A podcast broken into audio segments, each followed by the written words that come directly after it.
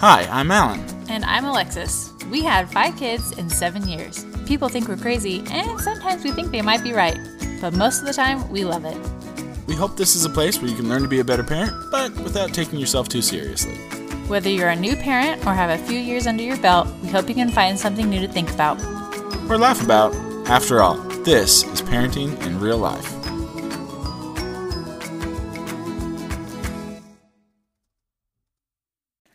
Hello, everyone, and welcome to episode 102 of Parenting in Real Life. Now, it's December, and we know that December is special a special hot mess. it's just so busy for you and for us and for everybody. And so, for the first three weeks of December, we thought instead of our normal episodes, we would just read some of our favorite Christmas stories. And these are things that you can listen to, hopefully, with your family as you're driving around to all the things the dance concerts and piano recitals and activities and all of that. So, hopefully, this is something that you and the whole family can enjoy. And we highly recommend these books. So, they're also great ones to add to your Christmas collection. We'll put a link in the show notes to the books so that if you want to purchase them and keep them in your family collection as well, you can.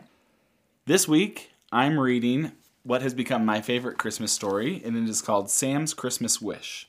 And it's by George D. Durrant and illustrated by Dan Burr.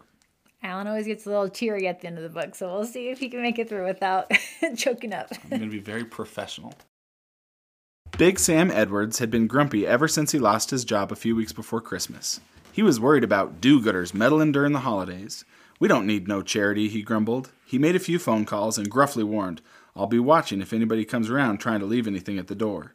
On Christmas Eve, after his wife Catherine and his children had gone to bed, Sam sat in his small front room with a shotgun in his lap.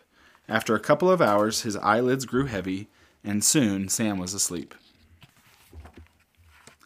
The next morning, Sam awoke to shouts of his children Daddy, Daddy, look what Santa left us! Sam rubbed his eyes. He could hardly believe what he saw. Gifts were piled all around him. On the table rested a large ham, and a Bible lay open under a miniature Christmas tree.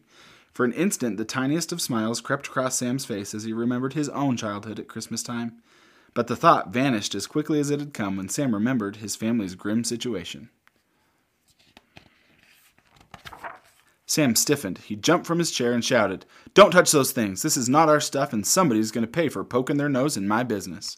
He ran to the front door to check the lock. Pulling it open, he scowled at another pile of gifts on the doorstep. Sam quickly went to the telephone and called his longtime friend, Sheriff Walt Durant. Sheriff, he blurted, you get over here. Somebody broke into my house. I want them arrested. As he slammed the phone down, Sam noticed that his children were still gazing at the piles of toys. You kids get back to bed, he ordered. Hanging their heads, the children retreated. Catherine closed her lips together tightly and went into the kitchen to start cooking some oatmeal. Breakfast might be the best meal they were going to have that day. Thirty five minutes later, Sheriff Durant arrived. He got an earful as Sam explained what had happened. Did they take anything? the sheriff asked. No, but I'm fed up with all the do gooders in this town. I can take care of myself and my family. I don't need help from nobody.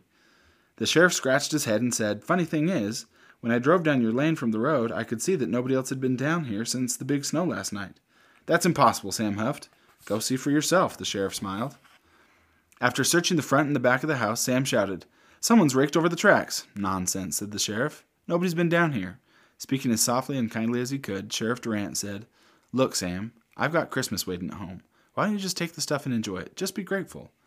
Sam stared at him. He couldn't bring himself to say anything. He swallowed hard and waved goodbye as the sheriff drove away. Sam slowly walked into the house and sat in his chair. Catherine said softly, Sam, what does it matter how it got here? It's here. The children clustered in the doorway, hopeful looks on their faces. Six year old Katie hopped from one foot to another, her face alive with a sudden idea. Daddy, maybe there's some tracks on top of the house. Then it hit him like a light. Some troublemaker had actually rented a helicopter and landed on his roof. Sam ran to the shed, grabbed a wooden ladder, and propped it against the side of the house. He bolted to the top and looked carefully around but saw nothing. Little Katie called to him. Are there any reindeer tracks? Sam paused and looked down at her and her brother. A feeling came over him, the same feeling he had felt when he first awakened and seen the gifts surrounding him in his chair. The spirit of Christmas overwhelmed him, and he said with a chuckle, Yeah, I think I can see some reindeer tracks over by the chimney. What are you kids waiting for? Those toys must be for you. Soon the ham was cooking in the oven. The children were playing with their toys. The miniature Christmas tree was on the table. Unnoticed by his family, Sam picked up the open Bible. A verse was underlined. He read, That thine alms may be in secret, and thy Father which seeth in secret shall reward thee openly. Never before or since has more joy been packed into one little house or into one father's heart than there was at that moment.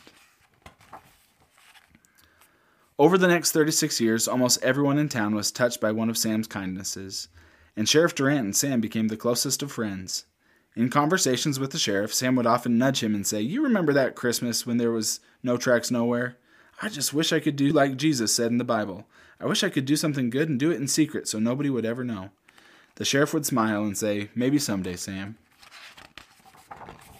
Sam grew old. Arthritis in his legs made it difficult for him to get up and around. He missed his wife, who had passed away years earlier. He missed his children, who had started families of their own. They would come for Christmas and other occasions, but it wasn't like having them there all the time. One Christmas Eve, Sam was settling in for an evening alone when the Gentry family came caroling. Their frequent visits would always put a smile on Sam's face. He loved that they lived nearby, just across the field. After their song, four year old Ben Gentry hugged Sam like he was a giant teddy bear and said, We love you, Grandpa Sam. Merry Christmas. Later that night, Sam sat by his window, watching thick snowflakes cover the countryside in a blanket of white. It was so peaceful. But suddenly, as he looked across the open field, he realized to his horror that the gentry's house was on fire. Struggling from his chair, he stumbled out of the back door, pushed through the gate in the fence, and hurried toward the burning house. The pains in his legs made it difficult for him to walk, but Sam didn't let that stop. He had to help the Gentrys. The flames had engulfed nearly the entire home. Near the front of the house, Sam heard Mrs. Gentry scream, Benny is still in there! The boy's father shouted, I'll try again! However, two neighbors grabbed him, yelling, You can't go back. It's too dangerous. Unnoticed by anyone, Sam stepped through the back door. Flames and heat surrounded him. The smoke choked his lungs, but he fought his way into the room. Finally, he heard a faint cough. He groped toward the sound and found little Ben lying on the floor. He scooped him up in his arms and forced his way to the back door. Placing the little boy down on the snow, Sam told him to go to the front of the house where his mother would be waiting for him. Through the falling snow, with the last of his strength, Sam limped back to his home. It was very late when Sheriff Durant came into Sam's house. He found Sam lying fully dressed on his bed. Sam, are you all right? he said softly. Did you go to the Gentrys tonight? Their house caught on fire, and they thought that little Benny was trapped inside. And then he appeared out of nowhere. The only thing Benny whispered through all his coughing was your name, Sam. But there aren't any tracks outside your home. I know your arthritis makes it difficult for you to walk. It couldn't have been you, right? An almost indistinguishable smile crossed Sam's face. Then his head fell to the side. Sam Edwards had died. The next day, the sheriff was the last to leave Sam's house. Many people had come and gone, and now the house was empty.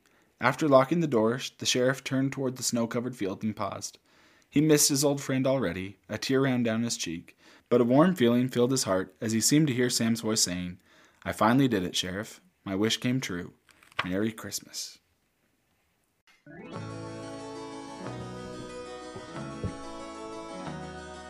Thanks everyone for listening. Alexis, thanks for your great research and your amazing editing.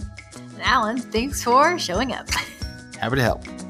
You can follow us on Instagram at Alexis Tanner Lane or find us on our website at alexistannerlane.com. Subscribe wherever you get your podcasts, and if you like what you're hearing, make sure to tell a friend. That's the best way for people to find out about our podcast. And if you haven't already, give us a rating. And as always, a special thanks to our five kids for being kids.